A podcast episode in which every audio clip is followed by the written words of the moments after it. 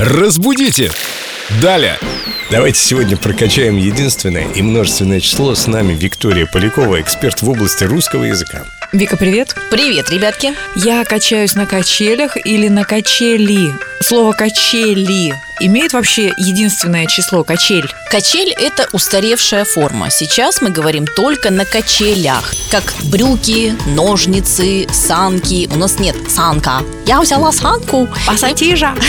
Да, эти слова не имеют единственного числа и всегда употребляются только во множественном. Поэтому покататься на качелях. Это не значит, что вы сразу будете кататься на пяти качелях, сразу на нескольких. Просто единственного числа у них нет. Если человек говорит, например, качаться на качелях, это уже излишество, плеоназм. Все-таки катаемся мы на качелях. Все-таки кататься, да. Да, качаемся мы в зале.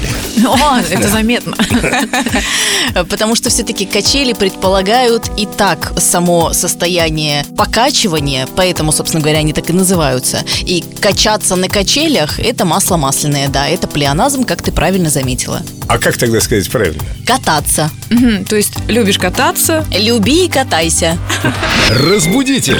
Далее!